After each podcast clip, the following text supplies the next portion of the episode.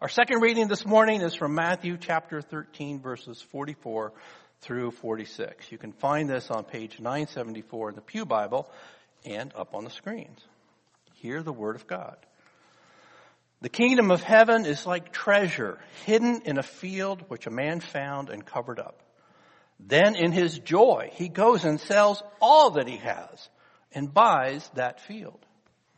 Again, the kingdom of heaven is like a merchant in search of fine pearls who, on finding one pearl of great value, went and sold all that he had and bought it. This is the word of the Lord. Let's pray. Father, by your Holy Spirit, please open our ears to hear your word, open our minds to understand your word, open our hearts to receive your word and bless our hands and feet to do your word. In Jesus' name, amen. Okay, this is going to be a little different kind of a message today. Instead of one long, well transitioned, orderly message, it's going to be a series of sermonettes. You know, not raisinets, sermonettes. Seven to be exact. Isn't that just perfect? Like seven more Christmas presents that you get to open. I'll treat each topic as somewhat, as a somewhat discrete, self-contained topic and leave it to the Holy Spirit to stitch things together in your hearts and minds. First up, a look at our second reading, the treasure and the pearl.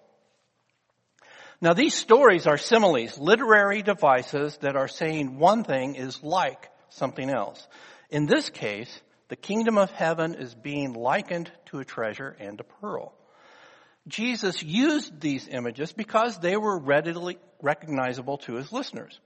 In the first parable, it turns out that back in that day, it was common for people to bury their wealth because there were no banks. Sometimes the barrier of the treasure got buried themselves because, you know, they died and forgot to tell others where their treasure was.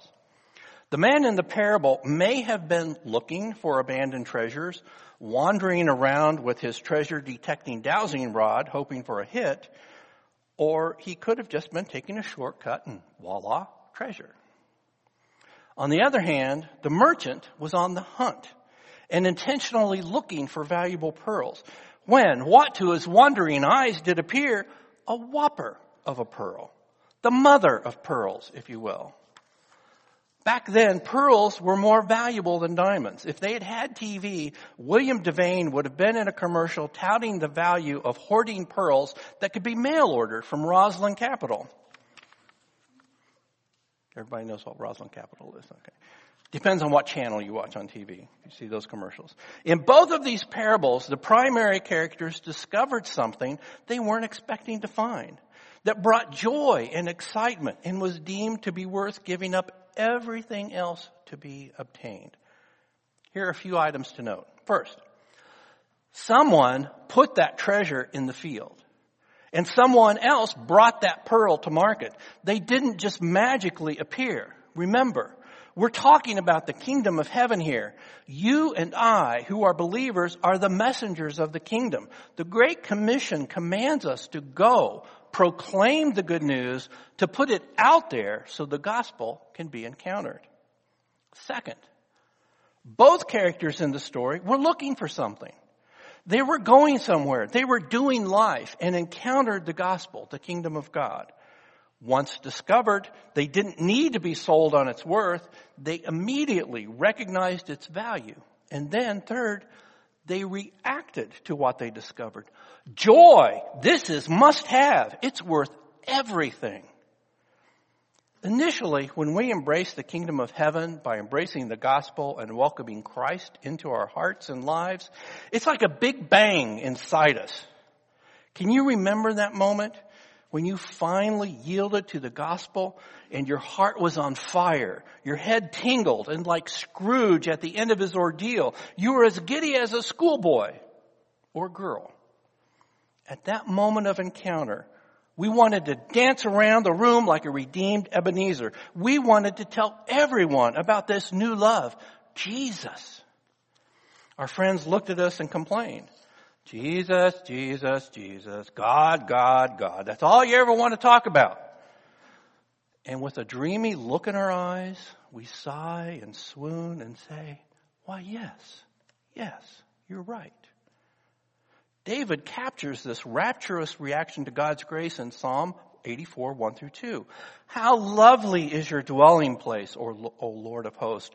My soul longs, yes, faints for the courts of the Lord. My heart and flesh sing for joy to the living God. In the beginning of our walk with God, when we first encounter the kingdom of heaven, there is passion, desire, excitement, and so much to learn about this brand new love, and so much we want to tell others. Fourth, it was in this state of Holy Spirit fueled exuberance that both characters took action to obtain and possess the treasure and the pearl. They gave up everything for the kingdom. They didn't just cash in a few bonds or liquidate some assets to make an investment in the kingdom, hoping for a return. They got rid of everything. They were all in. Are you all in today? And now, sermonette number two. Let's take a look at this kingdom of heaven and the gospel which the treasure and the pearl represent. Other than a handful of references where some nuance may come into play, the terms kingdom of heaven and kingdom of God are interchangeable. They're referring to the same thing. The American Heritage Dictionary defines kingdom in part as the eternal spiritual sovereignty of God or Christ. I was surprised to find that in the dictionary.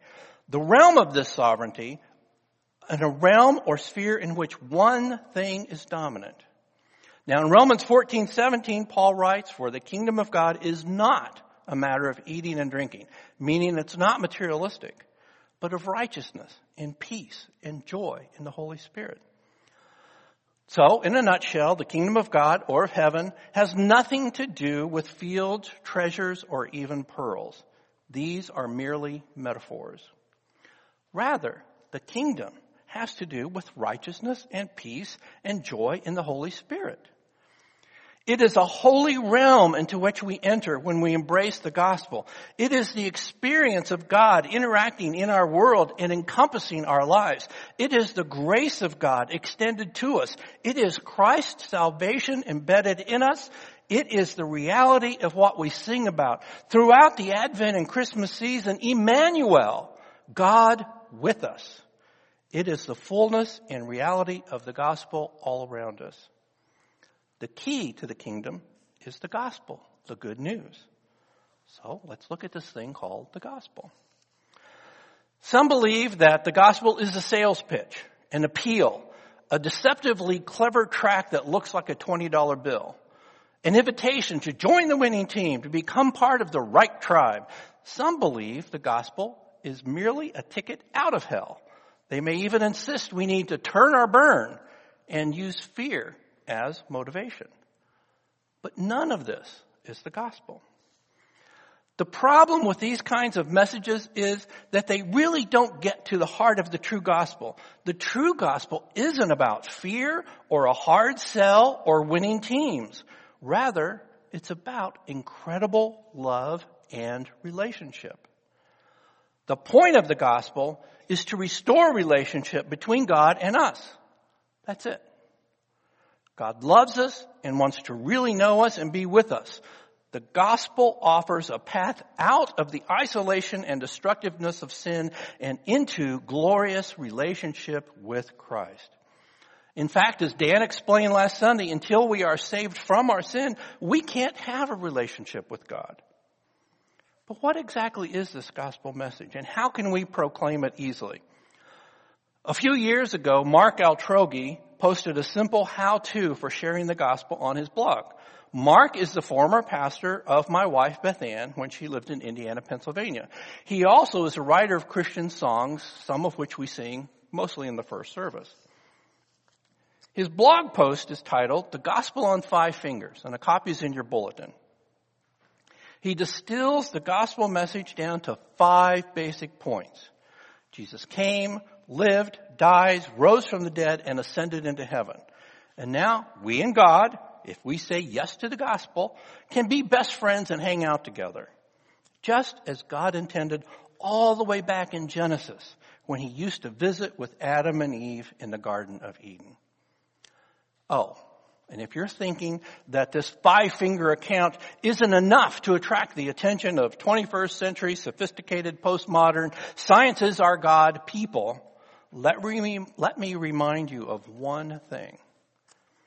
It's not up to us in any fancy argument we can construct to draw people to Christ. It's up to the Holy Spirit. We are to share to proclaim, to live out the gospel boldly, faithfully, and transparently. It's up to the Holy Spirit to turn hearts toward the message. Sometimes there will be an immediate positive response, but often not. Paul explains it like this in 1 Corinthians 3 6. I planted, Apollos watered, but God gave the growth. Sometimes we'll be the ones who plant the seed. Sometimes we'll be the water bearers. And all the time, it's God, through the Holy Spirit, who brings the results and draws people to Christ. When we share, proclaim, and live out the gospel boldly, faithfully, and transparently, the Holy Spirit will provide the shine and fuel the attraction at just the right moment in the hearts and minds of those around us where seed has been planted and watered. So, Go tell it on the mountain, over the hills and everywhere what God has done for you. Then leave the rest to the Holy Spirit. And now, sermonette number three. The loss and cost of discipleship. In both of the parables, the characters recognize obtaining the kingdom of God means giving up everything. Being a citizen of the kingdom of heaven has a cost. With Christ, there is the loss of self, but the gaining of the kingdom. Jesus says that to follow him and enter the kingdom of heaven means giving up comfort, cultural obligations, and even family. In Luke 14, 26 through 27, Jesus makes this clear saying, if anyone comes to me and does not hate his own father and mother and wife and children and brothers and sisters, yes, and even his own life, he cannot be my disciple. Whoever does not bear his own cross and come after me cannot be my disciple. Paul gets into this line of reasoning as well, more than once making statements like Philippians 3:8. Indeed, I count everything as lost because of the surpassing worth of knowing Christ Jesus my Lord. For his sake, I have suffered the loss of all things and count them as rubbish in order that I may gain, that I may gain Christ.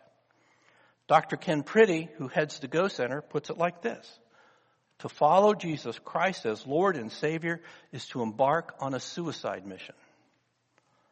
Over and over in the New Testament, Jesus and his writing apostles exhort us to let go of things, to put off things, to die to things, to give up things, to not treasure things that ultimately are of no value.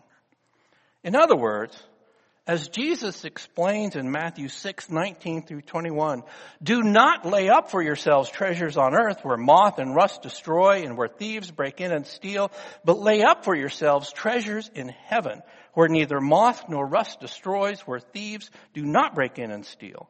For where your treasure is, there your heart will be also. The question to ask at this point, where is your heart? Sermonette number four. Relationship is primary. Isaiah prophesied that one of the names of Jesus would be Emmanuel, God with us. The point of salvation is to remove the barrier of sin and be in relationship with God. But do we really put relationship above everything else? In his book, With Reimagining the Way You Relate to God by Skye Jethani, he describes four postures, four ways of approaching our walk with God that seem like good things, but actually don't foster relationship. He describes these as life under God, over God, for God, and from God. We'll be taking a closer look at these postures in the adult Sunday school class in January and in the Stogie Society small group and in other groups. Copies of the book, which look like this, are available in the back of the sanctuary. We encourage everyone to read it, and you'll be hearing more about the book in the new year. Jethani's main point is that we need to move past these four common postures to being in relationship with God. Now let's look at what may be one of the most feared passages in the Bible. Matthew 7, 21 through 23. Are you ready? This is Jesus speaking in the Sermon on the Mount. Not everyone who says to me, Lord, Lord, will enter the kingdom of heaven, but the one who does the will of my Father who is in heaven. On that day, many will say to me, Lord, Lord, did we not prophesy in your name and cast out demons in your name and do mighty works in your name? And then I will declare to them, I never knew you. Depart from me, you workers of lawlessness. Whoa. What is going on here? Prophesied in his name, cast out demons in his name, did many mighty works in his name, and now he says, he never knew us? How dare he? What's happening? Well, first, Jesus says those who enter the kingdom of heaven do the will of the Father. What's the will of the Father? Remember that prophesied Christmas birth name of Jesus, Emmanuel, God with us? The will of the Father, and this can be seen from Genesis to Revelation, is for us to be in relationship with Him. That's why the God-man Jesus came to earth. To restore relationship that was broken in the Garden of Eden and to restore it at a very great cost. This restoration of relationship is the pearl of great price, the treasure in the field. It is the message of the gospel. Now the second thing to notice in this dreaded passage is what's missing in this list of accomplishments? There's no relationship. All of these things were done in the name of the Lord, but they weren't done with Him. There's no mention of, but Lord, didn't we spend time together? How does that old story go about the guy in his deathbed who says, I regret not spending more time in the office? No. What he regrets is not spending more time with his loved ones. It's spending time in relationship with God that reveals the full true value of the kingdom of heaven. Sermonette number five. Seeking the blesser versus blessings. Now as Christians, we like to talk about the abundant blessings of the Lord. You know, the ones described in Luke 6:38 that are given in good measure, pressed down, shaken together, running over and put in our laps. But the goal of life in Christ is not to receive things, but to receive Him. Don't get me wrong, there will be blessings, but they will be collateral blessings holy fallout, residual mercies, incidental graces that result from our entering the kingdom of heaven and being with God. We often get it wrong though. We attempt to manufacture our own blessings and move them from intangible to tangible. Stuff and things, what we label as blessings, become more important to us than relationship. To put it in very crass terms, an earthly example is friendship with benefits. The benefits being referenced is sex outside of marriage. I guarantee that anyone insisting on adding this kind of benefit to a relationship, their interest is not in true relationship. They're just interested in sex without strings. In Psalm 78, the writer Asaph is telling the story of the children of Israel and how they behaved, or rather misbehaved, as they wandered in the wilderness. He describes them as a stubborn and rebellious generation, a generation whose heart was not steadfast, whose spirit was not faithful to God. In verse 18, he declares, they tested God in their heart by demanding the food they crave. Instead of leaning into relationship with God and trusting Him to sovereignly provide what they needed, they wanted to manufacture their own blessings. They dictated to God how they wanted to be blessed. Their focus was friendship with benefits, emphasis on the benefits. It's kind of like being presented with the pearl of great price and responding, you know, that's nice, But how about a custom pearl? Here, let me give you my specifications. Here's what I really, really want.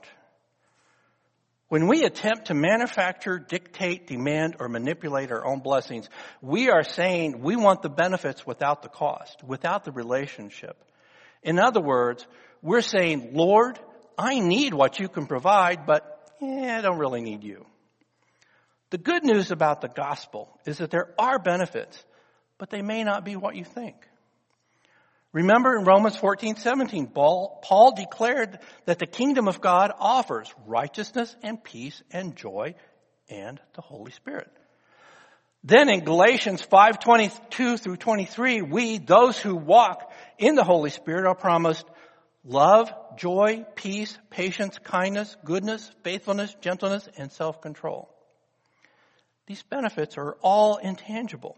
There's no promise of a new Cadillac, a mansion in the rich part of town, a fat 401k, designer clothes, flashy bling, a yacht, or a personal jet. However, we are told that our material needs will be met.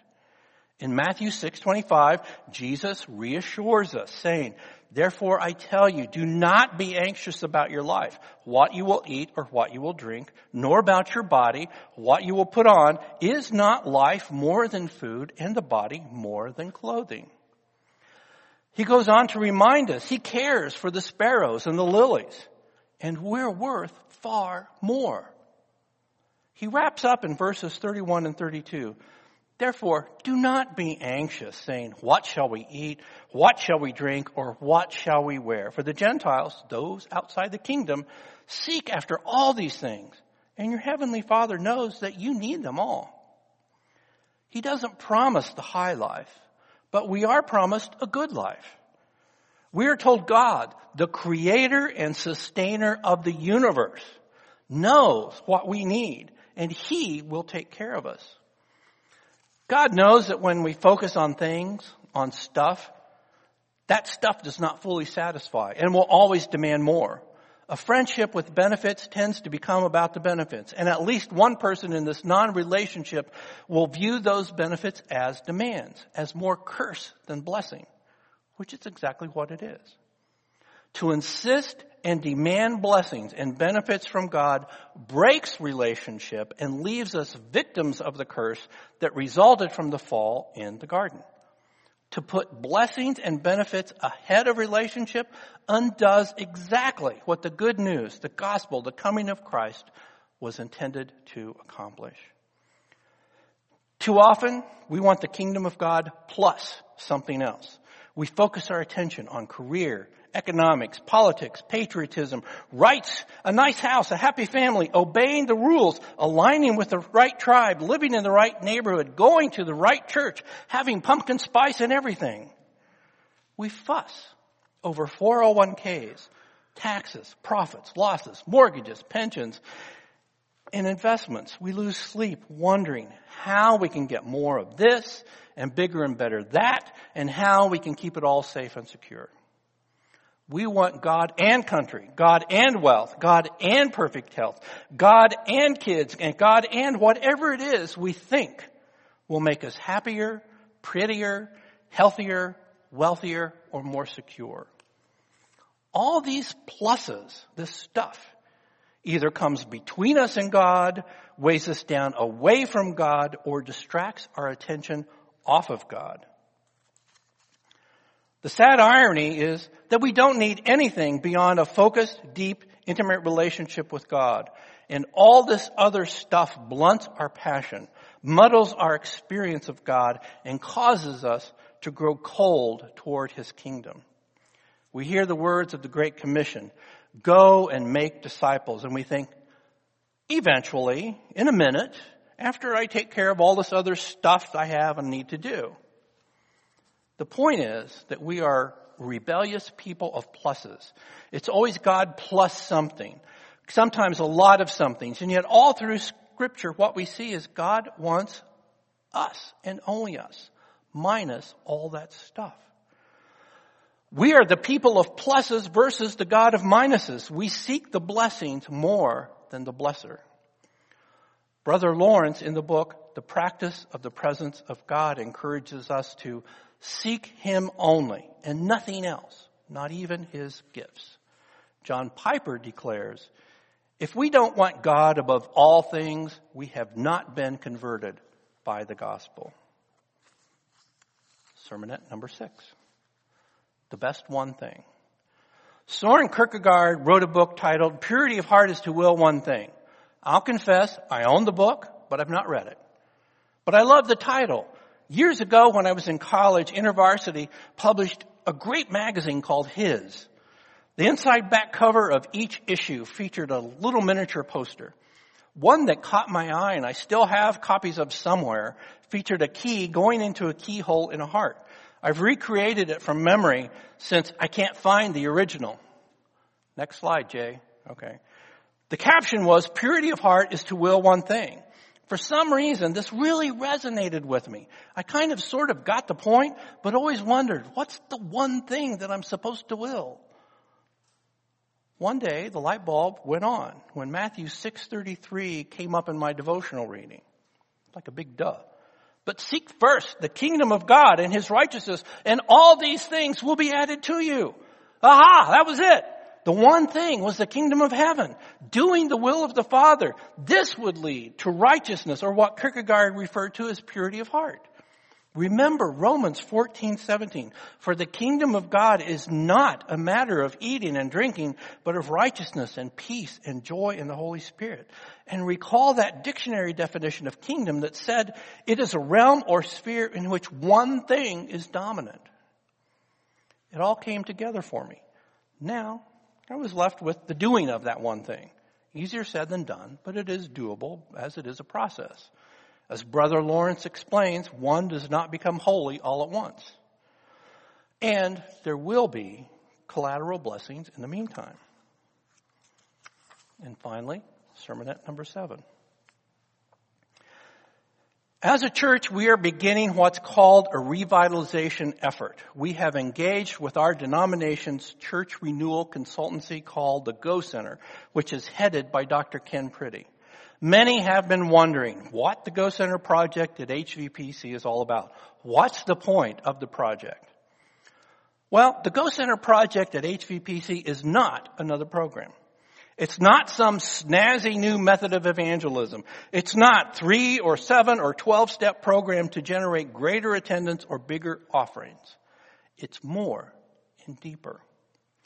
A program alone won't advance the kingdom of heaven in and around Huntingdon Valley. Another program alone won't bring the power of the Holy Spirit. A program alone won't change you and me the way we need to be changed. Just another program is exactly what Satan would love to see implemented. And if a program was all we did, he wouldn't give us a second thought. But this, the Go Center project at HVPC is more and deeper. Programs are almost always nothing more than formulaic, entirely man-centered efforts driven to build numbers. Sometimes strategic, but not always. Frequently, programs are developed around what worked once upon a time in another place. Programs often don't fit the culture and location where they're implemented, and they seldom address the heart of the matter. Real revitalization is more and deeper. Revitalization, the goal of the Go Center project involves both spiritual renewal and strategic initiative. The spiritual renewal part is essential to success. And it's the spiritual renewal aspect that really gets Satan's hackles up. Why? because it means we are seeking the face and will of God to determine what to do and how to proceed. We are leaning on Him and the power of the Holy Spirit to drive the change that's needed. The first changes that are needed will happen inside us, to us. It involves a change of thinking and renewed faith. It means putting our beliefs and testimony on the line. It's about clearing away pointless distractions. It's about falling in love with Jesus all over again. It's about reigniting passion for the gospel and fueling a sense of urgency for the lost. Of course, we don't want to just run out the doors, helter skelter into the streets screaming, Jesus loves you, turn or burn. That's why we need to apply the strategic initiative part. But in reality, a little spirit filled, bold and holy mayhem wouldn't be such a bad thing. In fact, that's exactly the kind of thing that will get Satan's attention and draw his ire, which makes revitalization risky. After all, revitalization is all about spiritual warfare. It's about battling against the darkness that clouds our own hearts, that dulls our senses, and that brings defeat in the community around us. It's about saying to Satan, no, we serve the King of Kings and we're not going to let you have the hearts and minds of those in our community. It's about recognizing that what we have, the pearl of great price, is what the world needs. It's about not hiding our light under a bushel, but rather shining the gospel all around to push back the darkness, to bring Christ into our community and overcome the darkness with the one true soul cleansing, heart transforming, mind changing gospel. The good news. Emmanuel, God with us. The point of the Go Center project is to get us back to our first love to rekindle appreciation for the gift we've been given, the pearl of great price, to ignite new passion in our hearts and souls and minds for proclaiming the kingdom of God here in Huntingdon Valley and beyond, to bring the joy of the Lord to the lost world. The Go Center project at HVPC is not a program. It's a cause, a movement, a force. Now, if you are here today and you don't know the Lord, Know that the words to the Christmas carol we're going to close with are for you. Joy to the world. The Lord is come to you. Let you receive this king. Let your heart prepare him room. No more let sin and sorrow grow, nor the thorns infest the ground of your life. Jesus came to have relationship with you. Won't you make room for him in your heart today? And for all of us, let me wrap up with the words from a very different song the number one hit song this Christmas season by Mariah Carey. While her lyrics weren't written about Jesus, we can borrow them and give them new meaning with a little editing and think of them as the carol of our desire for relationship with Jesus. I don't want a lot for Christmas. There's just one thing I need. I don't care about the presents underneath the Christmas tree. Santa Claus won't make me happy on Christmas or any other day. I just want you, Jesus, for my own, more than you could ever know. Make my wish come true, oh Jesus. All I want for Christmas and always is you. Let's pray. Father, thank you for the mission you have called us to here in Huntingdon Valley. Give us wisdom and courage as we seek to complete your work in this community. In Jesus' name we pray. Amen.